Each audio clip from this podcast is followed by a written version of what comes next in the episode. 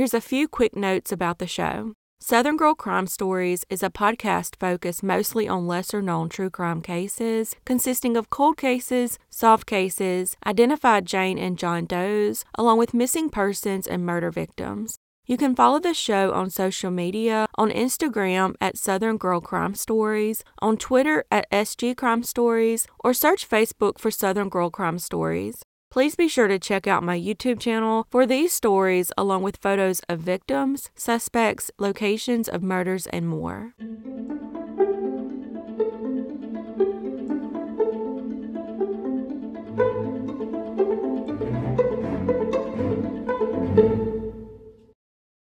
Jeremy Floyd Stoner was born to John and Karen Stoner on March 3, 1980. At the age of six, Jeremy lived with his family in Vallejo, California. On February 21, 1987, Jeremy was playing with his brothers in the neighborhood when he suddenly vanished. Four days later, on February 25th, a woman whose car had gotten stuck on a levee shoulder on Sherman Island discovered Jeremy's body. He had been tragically sexually assaulted and stabbed to death. A long standing suspect in the case was 26 year old Sean Melton, who had injected himself in the case. He felt that he was helping investigators, but all it did was make him a prime suspect. A witness had even come forward and reported seeing Sean with Jeremy at about 3 p.m. sitting in a pickup truck with his hands tied outside the Bent Hook bait shop in Fairfield the day he disappeared. Sean even admitted to a psychologist that he fantasized about taking young boys to the Delta area and leaving them after harming them. He also knew details about the murder that weren't released to the public. Sean was eventually arrested and charged with Jeremy's murder. His arrest shocked his neighbors in the Bailey's trailer court on Benicia Road because they said Sean had never once bothered their children. During the trial, two of the boys who were playing with Jeremy on the day he disappeared said they saw him around 5 or 5:30 p.m., which means the woman who claimed to see him at the store at 3 p.m. was incorrect. Plus, another witness saw Sean Melton at the movie theater in Vallejo until about 3:30 p.m. that same day.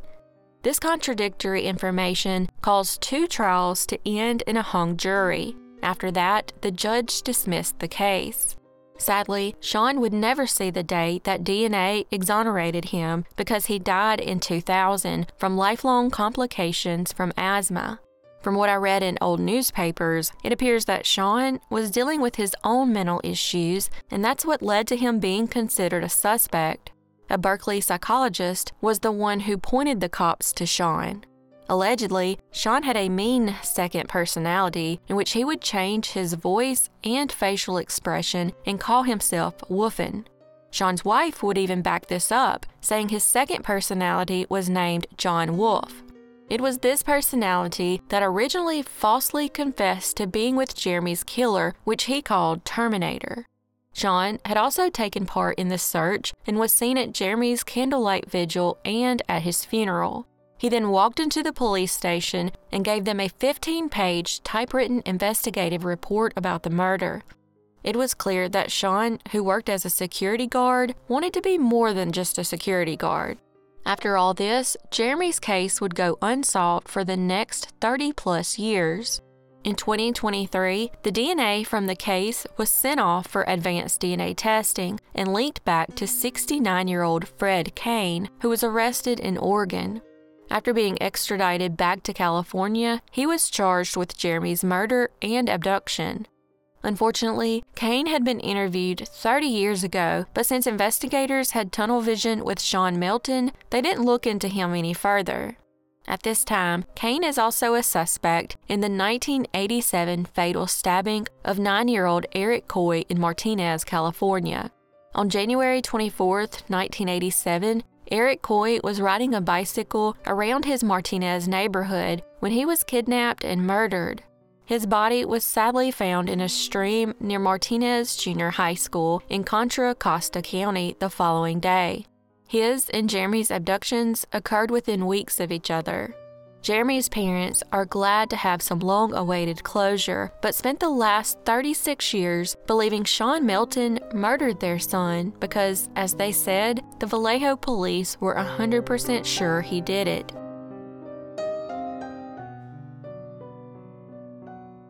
Krisann Baxter was born on May 21, 1962, in Chehalis, Washington.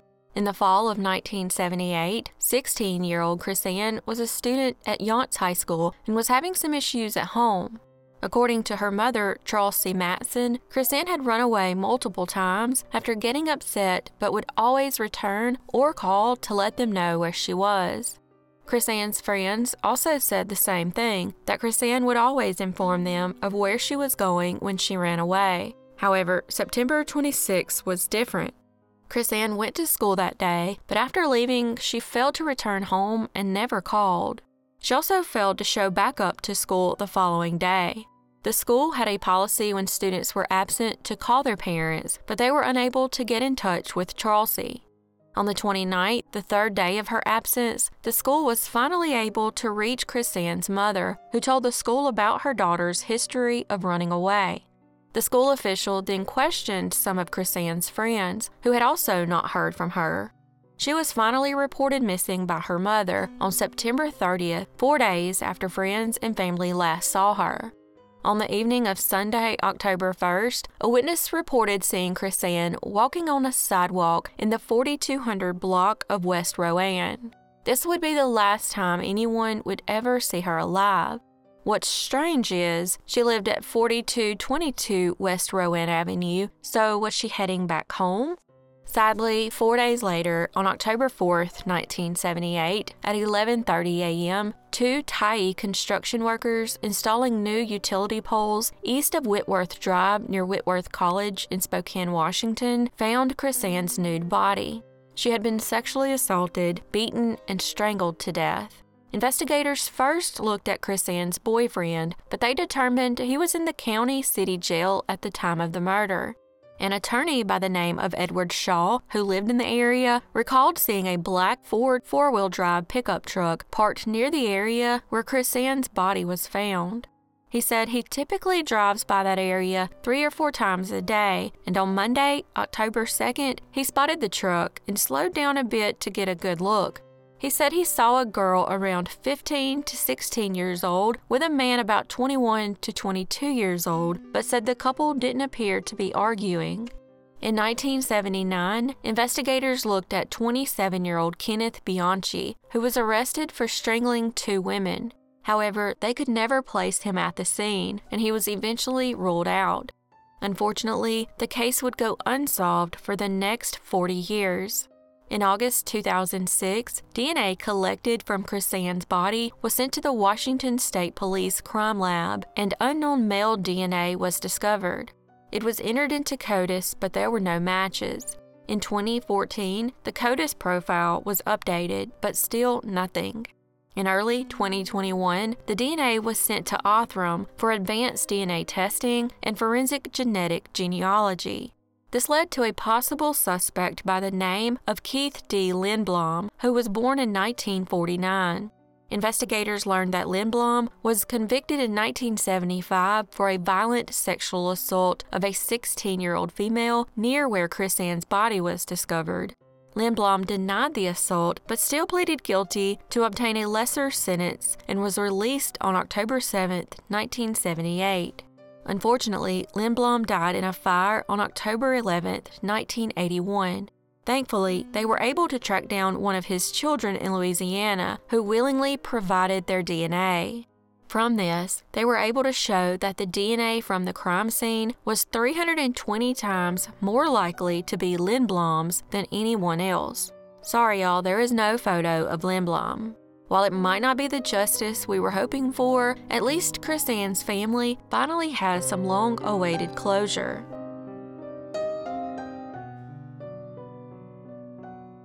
Fifteen-year-old Nadine Slade lived with her mother in a multi-family apartment in Far Rockaway, Queens, New York. On May 7, 1992, Nadine's mother tragically found her daughter's body in the bathroom they shared with the other family in the complex.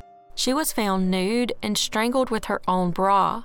With very few leads to go on, the case would sadly remain unsolved for the next 30 years. In 2022, the case was reopened, and investigators requested the New York City Medical Examiner's Office to check Nadine's well preserved fingernail clippings for DNA. Once they had the DNA results, they uploaded them to CODIS, and lo and behold, they got a match. The DNA pointed right to 58 year old Jerry Lewis of Shawsville, Virginia. Lewis had been in the adjoining apartment the night of the murder and was a sex offender with a lengthy rap sheet. In 2015, Lewis served six years in prison for breaking into an 88 year old woman's home and sexually assaulting her at knife point. When investigators traveled to Virginia to question Lewis, they discovered he had violated his parole for beating up his girlfriend. Once investigators had him in custody, they questioned him for nearly four hours, but he refused to admit to the crime. He was then extradited back to New York and charged with second degree murder.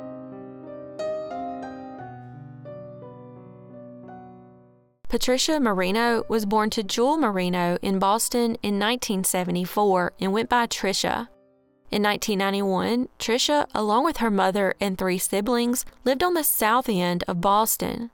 However, Tricia and her mother rarely saw eye to eye, and so at the age of 17, she was placed into foster care and began living with the Price family in an apartment at 21 Henry Street in Malden, Massachusetts.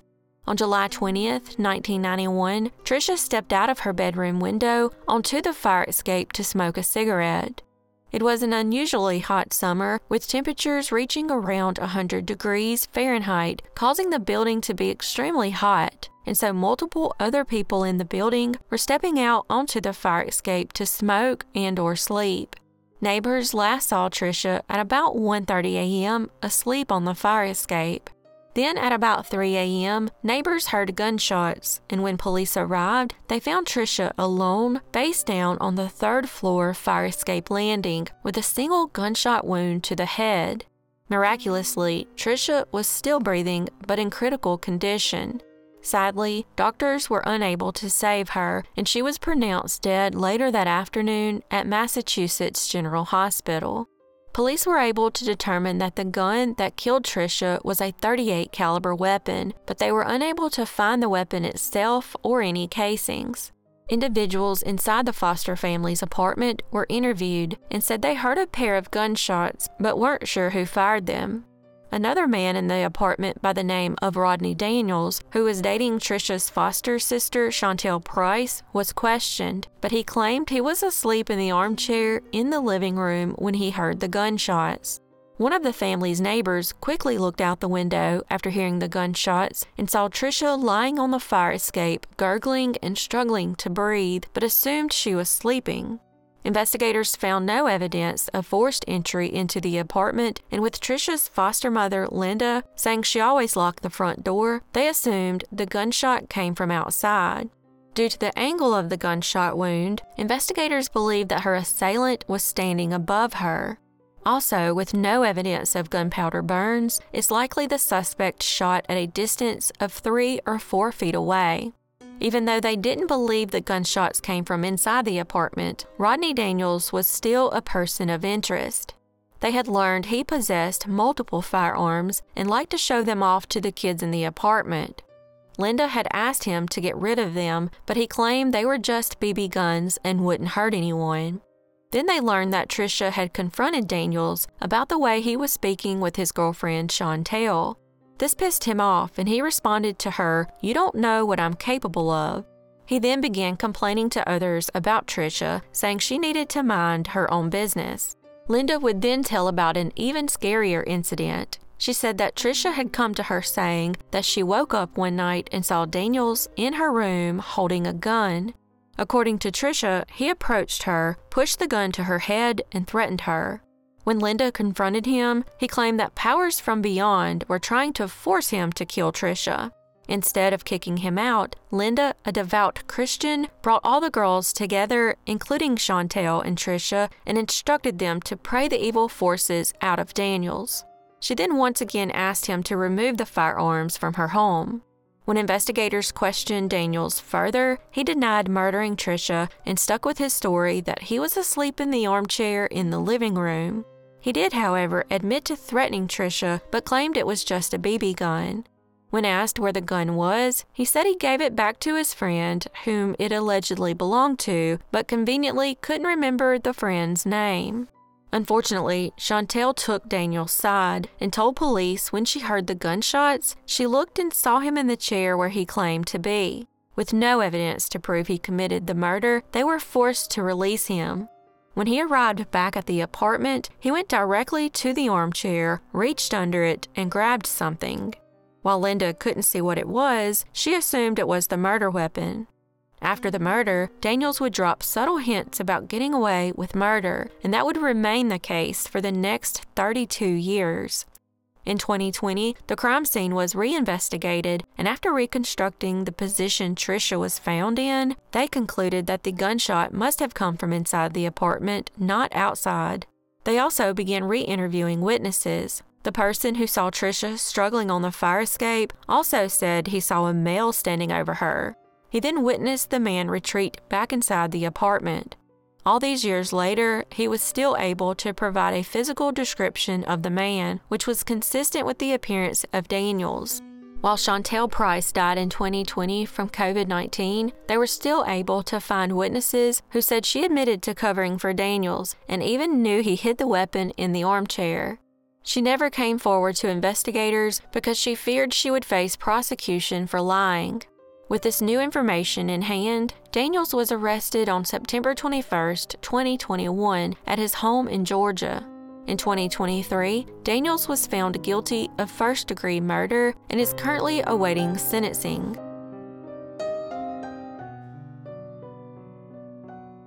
23 year old Shannon Rose Lloyd lived in Garden Grove, California, and was described as a tomboy with an adventurous soul who loved horses. In 1987, Shannon was renting a room from 70 year old Casimir Bursuk in the 11,900 block of Donna Lane in northern Garden Grove. On May 21st, Casimir discovered Shannon's body and ran to a neighbor's house to call the police. Shannon had been sadly sexually assaulted and strangled to death inside her bedroom. Neighbors said that Shannon was an attractive, petite woman with a son and a boyfriend who would often visit her. However, they also saw some less than savory characters visiting her at times, and on at least three separate occasions, the police had been called to the house for unknown reasons. Another neighbor said that burglaries in the area were very common at the time, but the house Shannon lived in had no signs of forced entry and no property appeared to be missing. Unfortunately, with no potential suspects, her case would go cold. 27 year old Renee Cuevas was the mother of a son whom her family said she adored and often showered with gifts such as candies and toys. Sadly, two years after the murder of Shannon, in the early morning hours of February 19, 1989, Renee's body was found along Lambert Road near the El Toro Marine Base. Just like Shannon, she had been sexually assaulted and strangled to death. In 2003, Shannon's case was reinvestigated and the DNA found at the crime scene was uploaded to CODIS. From the database results, they were able to determine that Shannon's killer was also responsible for Renee's murder. However, it still didn't lead to a suspect. In 2021, the DNA from the cases was sent off for forensic genetic genealogy, and from this, they were able to identify a potential suspect by the name of Reuben J. Smith. Smith was born in Michigan but lived in Orange County, California in the 1980s before moving to Las Vegas. However, Smith took his own life in 1999 at the age of 39. Before that, he was arrested in Las Vegas for sexually assaulting and attempting to kill a third woman. Thankfully, the woman was able to fight back and escape. She recounted that Smith did horrible things to her and told her he was going to kill her. While these cases will never see legal justice, at least their families now have some long awaited closure.